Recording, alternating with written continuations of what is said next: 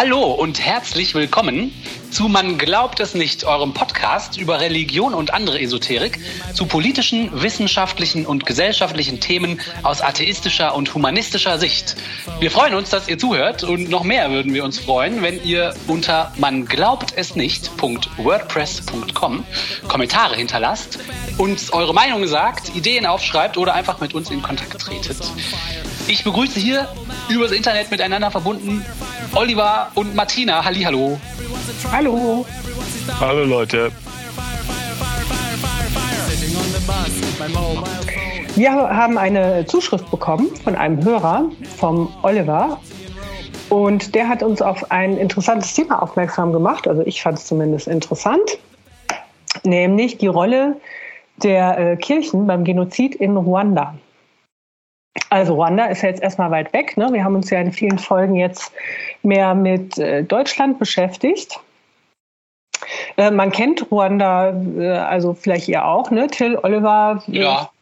äh, weiß nicht, was ihr da so drüber wisst, so richtig viel weiß ich nicht. Also ich kann's, kannte es tatsächlich äh, auch von diesem Genozid, ne? Um den es jetzt auch gehen wird, äh, wo es ja um die Hutu und die Tutsi geht. Das ist einem schon so ein Begriff, ne? Wenn man ein bisschen älter ist. Ja, das habe ich auf jeden Fall schon mal gehört. Aber so richtig durchdrungen habe ich das auch tatsächlich nicht.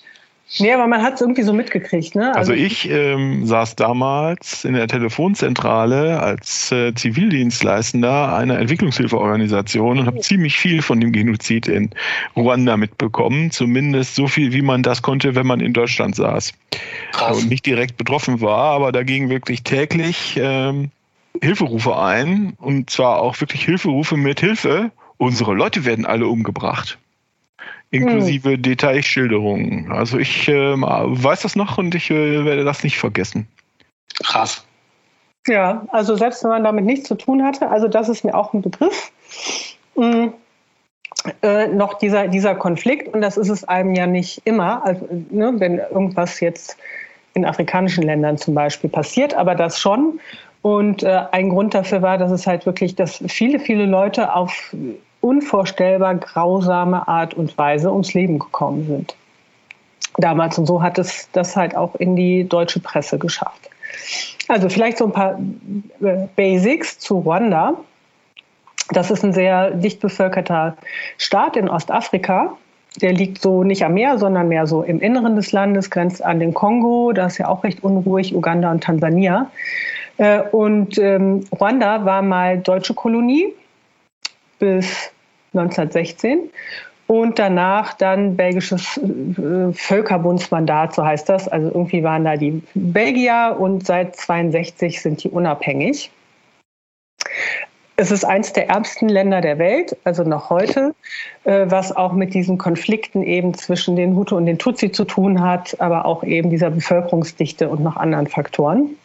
Ähm, was ich ganz interessant fand, also es geht ja um die Rolle der Kirche, aber dazu muss man, wie ich finde, so ein bisschen ausholen. Also was hat es da eigentlich so auf sich mit den Hutu und den Tutsi? Warum kam es da eben zu so einem Konflikt? Also vielleicht so im Vorgriff, die äh, Tutsi gehörten zu oder wurden als Elite etabliert. Im Grunde gab es gar nicht so einen großen Unterschied zwischen den Hutu und Tutsi, aber durch die Besatzer, zuerst die Deutsche und dann die Deutschen und dann die Belgier oder die, die eben diese Kolonie da aufrechterhalten haben, wurde diese, dieser Unterschied zwischen diesen, wie Sie gesagt haben, Ethnien halt noch stärker her, herausgestellt, weil äh, sie jetzt nicht direkt herrschen wollten, also die kolonialen Mächte, sondern sie wollten halt, dass die Tutsi das für sie machen. Und deswegen haben sie eben gesagt, die sind im Grunde schwarze Weiße, also eine schwarze Herrenrasse. Und deswegen dürfen die das Land halt beherrschen. Und diese anderen, ne, die Hutu, das sind entsprechend äh, Bauern, die sind eher minderwertig, ne, was auch die Rasse angeht. Und deswegen sind die den anderen unterlegen. Also es wurde hier eben so eine Untersch- also es wurde das, das Volk sozusagen auseinandergetrieben. Also es wurden so zwei unterschiedliche ja, Gemeinschaften mehr oder weniger künstlich kreiert.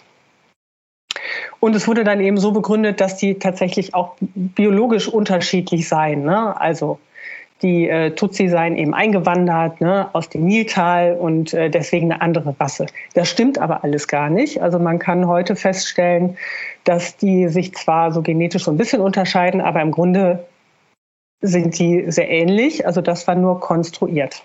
Ja, und wenn es stimmen würde, wäre es auch egal, ne? Ja, wäre auch egal, aber ich finde es so perfide. Also ja, es war ja. halt wirklich, um, die, um dieses Land zu äh, beherrschen. Ne? Also mhm. es gibt ja auch, ich habe das jetzt hier aus der Wikipedia, ne, mal übernommen, diese Geschichte. Also dieses Prinzip heißt Divide et Impera, ja, mhm. teile und herrsche, kenne ich jetzt aus einem anderen Zusammenhang, aber hier, man bringt die halt auseinander und spielt die sozusagen gegeneinander aus. Und so fällt man dann als die Kolonialmacht, die eigentlich hier alle unterdrückt, dann nicht mehr so auf, ne? Weil ja. die sich gegeneinander richten.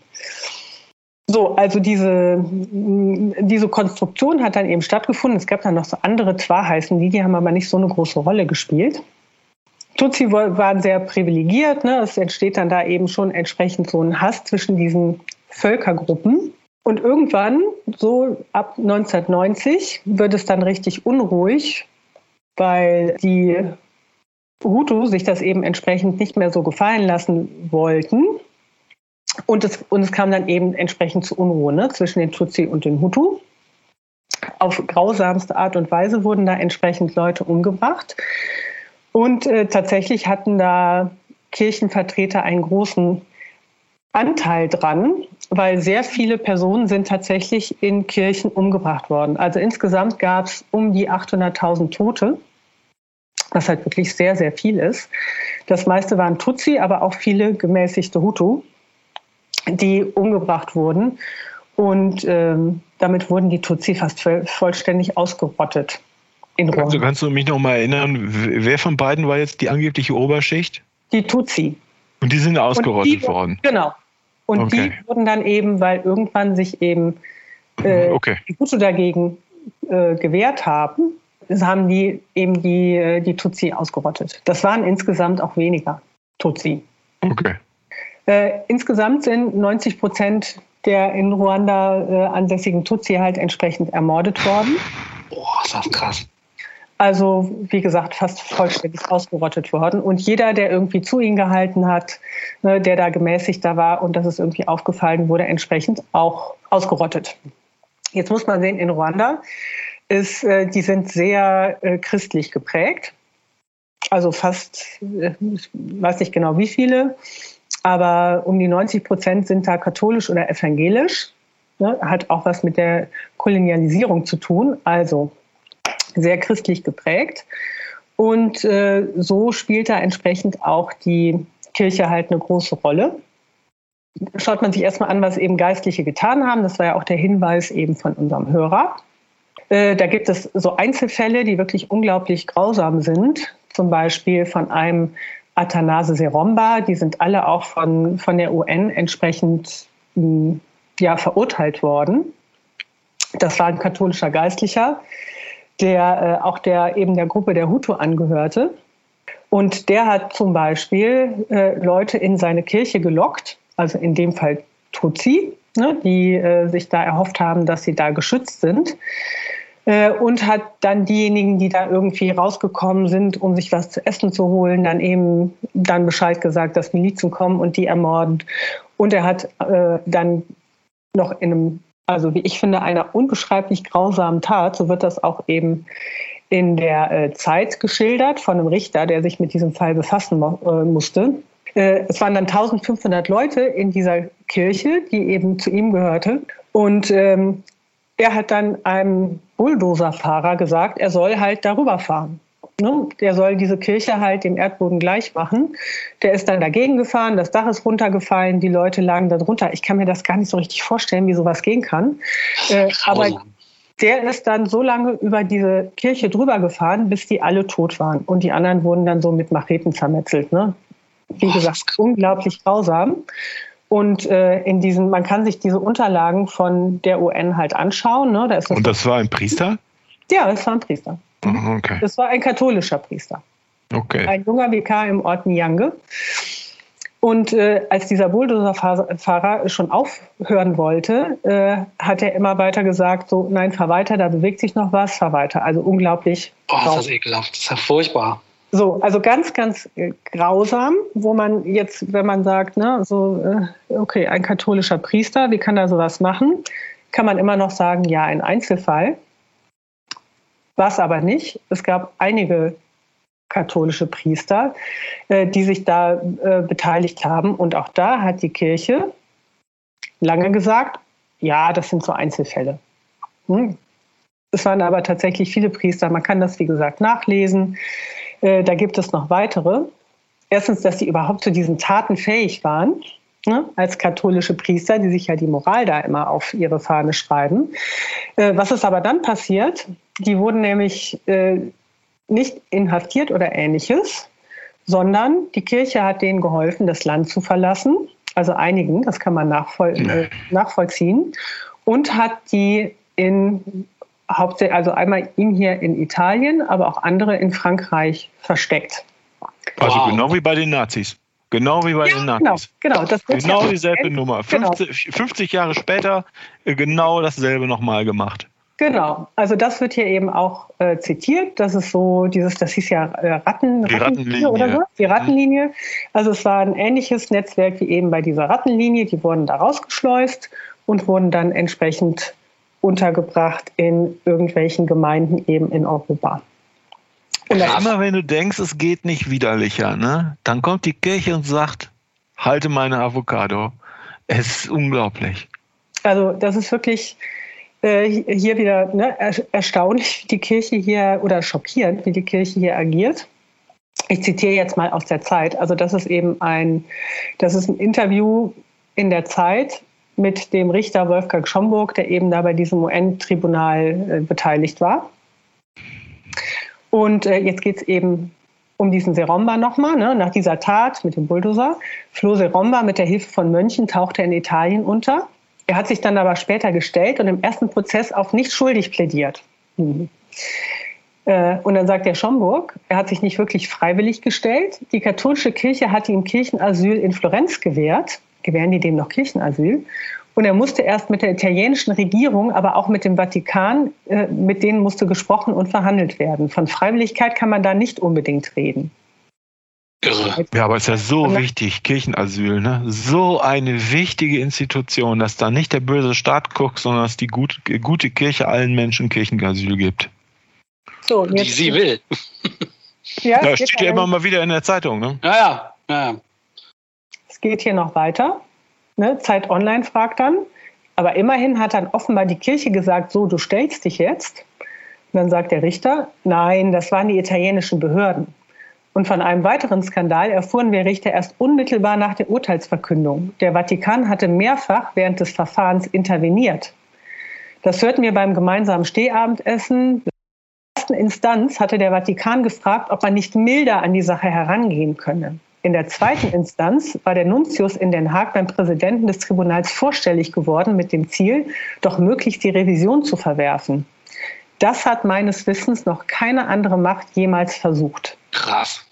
Ja, und der, also zu der ersten Instanz und zweiten Instanz, also bei in, als beim ersten Prozess hat eben der Vatikan interveniert, beim zweiten ist er auch probiert und er wurde dann nur zu fünfzehn Jahren Gefängnis verurteilt und in der zweiten Instanz wurde das dann revidiert und er hat eine viel größere Strafe bekommen. Also fünfzehn Jahre für diese Bulldozer-Nummer mit eintausendfünfhundert Leuten kam dem Richter auch ein bisschen komisch vor, also komisch wenig.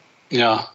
Was für Arschlöcher. Äh, dieser Priester hat sich nie von seiner Tat distanziert. Das äh, schockiert den Schomburg halt auch. Also da wurde scheinbar auch nicht drauf eingewirkt, ne, dass der sich irgendwie dafür entschuldigt, sondern der fühlte sich bis zum Schluss im Recht. Wie gesagt, man kann ja immer sagen, das sind jetzt so Einzelfälle, aber dass die Kirche hier wieder äh, die rausschleust, ne, es gibt noch mehr Fälle, im zweiten schilder ich jetzt noch kurz, die rausschleust, das versucht zu vertuschen, runterzuspielen und sogar ihre Macht jetzt hier beim U N Tribunal irgendwie geltend macht, spielt er wieder in so ein gewisses Muster rein, ne? Und ist wirklich schockierend hier. Also auch bei dieser Grausamkeit dieser Taten, ne? Das ist ja wirklich, da gibt es ja keine Diskussion jetzt drum. Da müsste man doch eigentlich jede einzelne Katholikin, jede einzelnen Katholiken im Land immer wieder fragen. Erklär mir mal, wieso du das gut findest. Warum findest du diese Taten, diesen Völkermord, dieses äh, äh, Strafvereiteln gut? Jetzt in Deutschland oder, oder in Ruanda? Überall. Ja, in Ruanda. Überall, das sind doch die Leute, die in, der, die, die in dieser Organisation bleiben und dieser Organisation doch die ihre Macht erst geben. Ja. ja. Also in Ruanda fanden die das tatsächlich nicht so gut. Ah, da immerhin. Sehr mhm. gut. Sind zwar jetzt immer noch ganz viele Katholiken, aber ja. die fanden das schon ein bisschen nicht so gut. Ja, nach dem Fall des Faschismus blieben ja auch ganz viele Leute katholisch. Und die haben auch so getan, als wäre nichts gewesen. Ja, es gibt da gleich noch ein Interview dazu, wie man sich das so schön reden kann, warum das so ist. Mhm. Aber grundsätzlich haben die jetzt erstmal da eine Reihe von Priestern gehabt, die irgendwie keine schönen Sachen gemacht haben. Und auch nicht in ihrem Sinne, wie sie es propagieren, halt christlich. Plus der ganze Apparat hat versucht, die zu schützen. Ja. Es gab noch so einen zweiten Fall, nur dass man hier einmal äh, sieht, ne, das war jetzt halt nicht nur dieser Serombe, der wird halt hier, oder Seromba heißt er ja, ne, der wird oft genannt, weil das eben so eine besonders erschreckende Tat war. Die anderen waren aber auch nicht besser. Ein anderer Priester hat Frauen vergewaltigt und Todeskandidaten selektiert, ne? Äh, Wenzel Muniz Haka, ich weiß nicht, ob ich es richtig ausspreche, ist jetzt noch in Frankreich als Priester tätig. Ne? Der verschleppte, verschleppte Frauen, drängte Flüchtlinge in die Kirche, äh, hat dann dabei geholfen, wie die Leute in Autos gebracht wurden und zu Hinrichtungsstätten gefahren wurden und so weiter. Der trug Gewehr und Pistole. Ne? Und äh, wie gesagt, der ist noch heute, jetzt muss ich jetzt sagen, doch, also der ist noch heute tätig in der katholischen Kirche in Frankreich. Wahnsinn. So, also die werden da schön versteckt. Einige sind halt auch verurteilt worden und inhaftiert. So, wie hat jetzt die Kirche darauf reagiert? Ist ja auch mal interessant. Ne? Also wie gesagt, das sind alles Einzelfälle.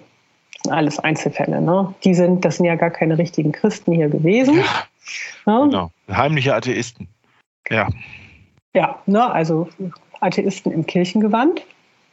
So, die haben sich immer äh, geweigert, sich zu entschuldigen. Und dann haben sie es aber doch gemacht, nämlich zweitausendsechzehn hat sich dann zum ersten Mal die katholische Kirche für die Mittäterschaft katholischer Geistlicher beim Völkermord in Ruanda entschuldigt. Und das wurde dann in allen katholischen Kirchen Ruandas äh, vorgelesen, mit ungefähr den Worten: Obwohl die Kirche niemanden losschickte, um Böses zu tun, entschuldigen wir, der Kathol- katholische Klerus, uns für einige Kirchenmitglieder, Kleriker, Diener Gottes und Christen im Allgemeinen, die eine Rolle beim Völkermord an den Tutsi neunzehnhundertvierundneunzig spielten. So, also da muss ich sagen, das finde ich jetzt gar nicht so, weiß nicht, angemessen, oder? Also das ist ja doch wieder so sehr relativierend. Ja, also so ein bisschen mau, ne? Ja, aber immerhin haben sie es dann überhaupt mal gemacht und jetzt hier eben auch gesagt, dass es durchaus strukturelle Probleme da gab. Weil ja, also aber in dem, was du vorgelesen hast, nicht. Ne? Da waren es einige bedauernswerte Leute, die wir nicht rechtzeitig bremsen konnten. Ja, ja aber es, es wird so gelesen, auch von der Kirche eben in Ruanda oder den Kirchenangehörigen, wird das also schon als großes Zuge- Zugeständnis und ja, ja, von, große Versöhnungsgeste. Für die Kirche ist das was. Aber es ja. ist halt immer noch nichts. Nee, aber jetzt die, äh, die Leute in, oder ja, ja, die denken Personen jetzt, in Ruanda, ist erledigt. Wir können weiter katholisch bleiben. Ja, und hier äh, gibt es so einen Verein, der, der Verband der ruandischen Völkermordüberlebenden, die sagen, manche Priester dachten bisher, sie seien geschützt, weil die Kirche schwieg, sagt der Chef von denen. Aber die Dinge werden sich jetzt ändern. Also das heißt, die, diese Personen, wie zum Beispiel dieser Seromba, der ja auch nie eingestanden, also der bis zum Schluss auch in diesem Tribunal, wo ihm das ja alles nochmal vorgehalten wurde, gesagt hat, er hat da richtig geha- gehandelt. Dadurch, dass die Kirche ihn halt unterstützt hat, ja auch in, bei der Flucht und so weiter, und dass sie nie was dagegen offiziell gesagt haben, fühlt er sich dadurch ja noch bestätigt. Also ja. da kann man durchaus eine strukturelle Schuld auch sehen. Wenn nicht auch vorher. Also äh, vorher gab es zum Beispiel, wird hier angeführt, so ein, eben Probleme, dass die äh, auch bei der Ausbildung von Priesternschaft halt auch eben diese Unterscheidung gemacht haben, ne, zwischen Hutu und Tutsi und so weiter. Also die haben das schon auch noch mit vorangetrieben, dass es da so zu ja, einer Spaltung kam und noch mehr Dinge. Ich meine, aber die haben die außer Landes geschmuggelt und über Jahrzehnte geschützt. Du kannst doch da nicht sagen, oh, es tut uns leid, war ein Versehen. Das ist doch völlig unglaubwürdig. Also ist überhaupt, wie soll denn da die Logik sein? Weil das ein Versehen waren und bedauerliche Einzelfälle haben sie die alle geschützt, systematisch, das macht überhaupt keinen Sinn. Die Argumentation der Kirche macht überhaupt keinen Sinn. Ja, na, die sagen, das war ja dann noch gar nicht nachgewiesen oder sie wussten es, wussten es vielleicht nicht. Ne? Also es, das zweifeln Aha. die halt jetzt auch noch an. Verstehe, also aber auch wie immer. Genau, also die sagen halt, das, das stimmt nicht unbedingt und stellen sich jetzt, genau wie immer, ne, äh, versetzen sich nicht in die Opferrolle oder denken an die oder denken jetzt in dem Fall, mh, was bedeutet das denn für die Opfer, wenn wir uns da entschuldigen, sondern wollen nur ihre Leute, ihren Klerus, ihren Stand schützen. Ne, wie bei dem Missbrauchsskandal haben wir ja auch gehört, aber er wollte doch so gerne wieder Priester sein. Ja gut, aber er hat irgendwie äh, zwanzig Jungs vergewaltigt. Ja gut. Okay. Aber jedes Mal, wenn ich denke, wenn ich denke, ich habe alles über die gehört, jetzt haben wir es gesehen, jetzt haben wir alles gesehen, was das für eine widerliche Organisation mit was für widerlichen Menschen ist, kommen die mit einem neuen Thema um die Ecke und es ist nochmal eine Dimension widerlicher. Man kann es kaum fassen. Das ist doch widerlich. Die sind unmöglich. Also. Und das sind die Leute, die uns sagen, wie wir zu leben haben und die die absolute Moral besitzen. Wie viel Kirchensteuer im Jahr? neun Milliarden? elf Milliarden? Für diese Leute. Ja. Jedes Mal, wenn du denkst, es geht nicht weiter, legen die noch einen drauf. Ja, man muss das wirklich den Leuten ins, unter die Nase reiben, ne? bis, bis wirklich der Letzte kapiert hat, dass man da nicht mehr Mitglied bleiben kann. Wirklich. Also, dass die solche Leute da verstecken, das geht halt, das geht halt schon gar nicht. Und dann, also diese, diese protestantischen Kirchen, die haben sich vorher schon entschuldigt. Ja, aber Johannes Paul der Zweite hat das immer abgelehnt, Einzeltäter, Einzeltäter. Und eben erst Papst Franziskus hat das dann gemacht, aus welchen Gründen auch immer. Wie albern, selbst wenn es Einzeltäter nur gewesen wäre, kann man sich doch trotzdem auch mal entschuldigen, auch für Einzeltäter, oder nicht? Ja, aber dann, damit stellst du ja die Kirche in Frage. Das ist ja dieses große Thema. Nee, du kannst dich nicht mal ebenso entschuldigen, weil damit stellst du ja deine Kirche in Frage. Wenn du da das ist was exakt dasselbe, was sie mit den Nazis gemacht haben. Ja, fünfzig Jahre später, ich würde ja sagen, die haben nichts gelernt, aber das ist ja nicht mal so. Die haben ja ganz genau das gelernt und es deshalb nochmal gemacht. Weil es schon da funktioniert hat. Weil es damals schon funktioniert hat. Es gibt ja dass noch dann noch irgendwer Mitglied ist. Entschuldige, Matthias. Ja. ja, aber du hast ja recht.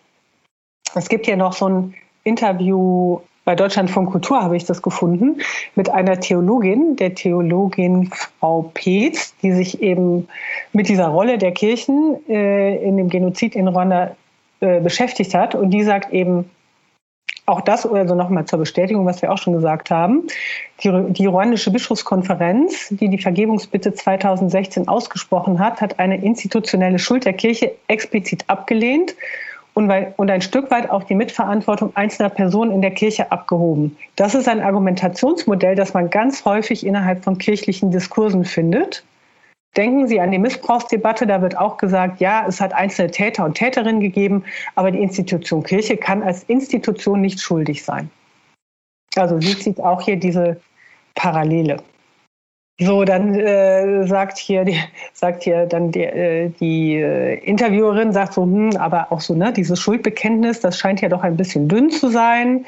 Die Theologin sagt dann aber, nein, das ist schon eben entsprechend wichtiger Punkt, ne, dass man eben als Kirche da eben eine strukturelle Schuld eingesteht, ne, und labert da so ein bisschen rum, wie ich finde, ne. Und dann sagt diese Frau Dietrich, die Interviewerin, vorher ging es ja auch eben entsprechend um diese Fälle, die da vorgekommen sind. Das scheint mir jetzt trotzdem beim Zuhören so unfassbar, dass man aus einer Kirche heraus sagen muss, Mitglieder unserer Kirche sind bei einem Völkermord zu Tätern geworden und trotzdem treten wir nicht einfach alle zurück und sagen, das hat ja alles überhaupt keinen Sinn mehr. Wir können als Kirche gar nicht mehr weitermachen, weil wir gar nicht mehr glaubhaft sind. Wie kann die Kirche da einfach weitermachen in Ruanda? Also der ist jetzt auch mal hier die Hutschnur geplatzt. Ja. Ja, gibt's doch nicht, ne? Weil die sind ja auch, die machen da einfach weiter oder machten weiter. Das ist ja jetzt auch schon jetzt einige Zeit her, ne? Ja, ist so, auch wie bei den Nazis. Auch exakt das Gleiche. Machen sie ja. einfach alles wieder. Wir, wir machen, machen einfach weiter, wir tun uns, wäre nichts gewesen. Ja, also machen einfach weiter. Und äh, dann, ist, dann kommt hier so eine komische Argumentation eben von dieser Theologin, die dann sagt, ich würde sagen, dass die nicht einfach weitergemacht haben. Und dann erzählt sie irgendwas von irgendwelchen Projekten, wo sich Opfer und Täter dann begegnen im Kleinen und sich versöhnen sollen und so. Also, hallo? Äh, oh. Unglaublich. Also hier wurde wieder vertuscht, nur die eigenen Brüder geschützt, nur am eigenen Image gearbeitet. Es wurde überhaupt nichts aufgearbeitet. Und es geht im Grunde nur um Macht. Und dann ist es noch in so einem afrikanischen Land, wo man vielleicht, weiß ich nicht, das hier vielleicht nicht so mitbekommen hat, was die Kirche da gemacht hat, dann kann man das dann entsprechend nochmal runter, ach, runterkochen. Aber ich finde, schön reden, ne? Das wird schön geredet. Ja, aber das ja, es gibt ja diese einzelnen Projekte. Ja, diese, die, dann dieses kleine, ach, das ist, das steht doch in keinem Verhältnis. Unglaublich. Nee. Und dann wirklich zu diesen Richtern zu gehen bei der U N, sich das rauszunehmen und da auch nicht abgestraft zu werden, dass man da, also das hat ja der Richter noch mal gesagt, dass er sowas noch nie erlebt hat, dass da jemand so Einfluss nehmen wollte. Krass, ne, welche Arroganz da auch rausspricht. Ja, die nehmen sich das einfach raus. Die denken halt wirklich, sie sind da äh, irgendwie was Besseres. Überlegenheit, ja. Mhm. Ja, ja, die stehen moralisch über allen, über allen. Die dürfen alles. Ja, und machen dann aber sowas. Krass. Ja. Aber wie gesagt, in Ruanda, ich habe eben nochmal nachgeguckt, da sind immer noch ganz viele in der Kirche. Ich glaube, es sind immer noch neunzig, achtzig, neunzig Prozent. Ja, genau wie hier. Die Leute treten ja einfach nicht aus. Ein Prozent, eins, was weiß ich nicht Prozent, da freuen wir uns schon drüber. Aber ja. Oliver, du hast recht, du sagst das ja. Im Grunde genommen, das sind ja immer noch, selbst wenn es viele sind, sind es ja immer noch weniger. Nö, die meisten sagen, das ist uns total okay. Das ja. ist uns, ist kein Problem für uns, damit wollen wir uns nicht beschäftigen. Wir wollen einfach immer weiter dahin gehen oder ja. uns irgendwie gut fühlen, weil wir irgendwo Mitglied sind. Mhm. Wo der Pfarrer doch immer so nett war. Ja, und weil da anscheinend auch dieses Überlegenheitsgefühl mit eingekauft wird. Genau, und dann be- be- beschäftigst du dich ab, bewusst nicht mit sowas. Und dann kannst du ja immer sagen, das haben wir alles nicht gewusst. Das wussten wir ja nicht, ne? Und unser Pfarrer war da ja auch gar nicht. Nee, das ist ein Einzelner und der ist ja auch so nett. Ich meine, der ist ja jetzt, also es gibt ja Leute in Frankreich, also deren Priester war da. Aber krass, der ist doch so nett. Und der sieht ja auch so, vielleicht auch so. Zu dem dann auch noch in den Gottesdienst zu gehen, das ist wirklich, das ist absolut super krass. Das ist so abstrakt, das kann ich mir überhaupt gar nicht mehr vorstellen. Tja. Ja, da muss man vielleicht öfter mal mit Katholiken sprechen. Ja, ja, mir fehlen die Worte. Ja, mich lässt das auch ein bisschen ratlos zurück.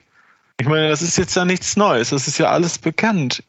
Was kann man denn noch machen, um die, ähm, die also die Kirche wird sich nicht ändern.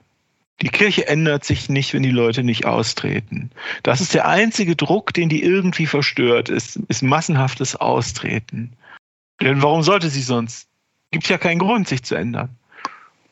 Wie kann man die Leute dazu kriegen? Die, die interessieren sich nicht, dass die, ihre Nachbarskinder vergewaltigt werden. Die interessieren sich nicht dafür, dass sie, was sie mit den Nazis gemacht haben. Die interessieren sich nicht für solche Geschichten. Die interessieren sich für gar nichts. Für die Hasspredigten nicht, für die Geldgier nicht, für die Gewalt nicht. Die interessieren sich für nichts. Nur weil sie sagen können, aber der Priester ist doch so nett. Was kann man, wie ist denn der Weg vorwärts? Wie kriegen wir die denn dazu, dass die mal sagen, nee, damit will ich eigentlich nichts zu tun haben, ich trete mal aus? Ja, man müsste das irgendwie hinkriegen, wie? Dass, einem, dass einem das richtig peinlich ist, sagen zu müssen, ja, ich bin ja noch Mitglied. Dass man das so hinkriegt, dass das irgendwie sozial geächtet wird. Ja, die das denken ja, sie wären irgendwie soziale Elite, ne, weil genau. sie ja, sind. Mhm. Das muss man umdrehen. Aus Selbstherrlichkeit sitzen die da und sagen, ich gehe dahin, mein Geld kriegen die. Das bisschen Missbrauch, das bisschen, das bisschen Völkermord. Danke, Martina, dass du dich damit mit dem unerfreulichen Thema beschäftigt hast. Ja, und, auch und noch danke an den Hörer auch. Genau. Hm. Die lässt sowas immer ratlos zurück. Das sind ganz normale Leute, die gucken dich über den Esstisch an und lachen. Ja, irgendwie ist das so ein Verdrängungsmechanismus. Ja, man müsste den noch besser verstehen, weil um den zu knacken, muss man den, glaube ich, noch besser verstehen, wie das sein kann, dass sie das so kalt lässt. Wenn man das nicht rafft, dann, glaube ich, kommt man auch nicht dahin, dass man das, dass man das dass denen das peinlich ist und dass, dass das geächtet wird. Ich glaube, man muss das irgendwie noch besser verstehen, als wir das verstehen. Wie das sein kann, dass die das so wegdrücken können und sich gut dabei fühlen können. Ja, ist ein guter Punkt. Deswegen bin ich auch ratlos. Weiß ich auch nichts. Ich möchte da kein Mitglied sein in so einer Organisation. Ja, dieser Klerus ist ja völlig empathiefrei, ne? Ja, liebe Hörerinnen und Hörer, wenn ihr einen Weg findet, wie man Katholikinnen und Katholiken beibringen kann, dass was sie da machen widerlich ist, gebt uns Bescheid. Wir sind ratlos. Und das war es auch schon wieder von Man glaubt es nicht, eurem Podcast über Religion und andere Esoterik zu politischen, wissenschaftlichen und gesellschaftlichen Themen aus atheistischer und humanistischer Sicht. Gerne diskutiert mit uns unter man glaubt es nicht punkt wordpress punkt com. Wir freuen uns immer über eure Kommentare, Anregungen, Notizen. Tretet mit uns in Kontakt und schaltet auch beim nächsten Mal wieder ein. Bis dahin sagen wir Tschüss. Tschüss. Tschüss, Leute. There's always smoke and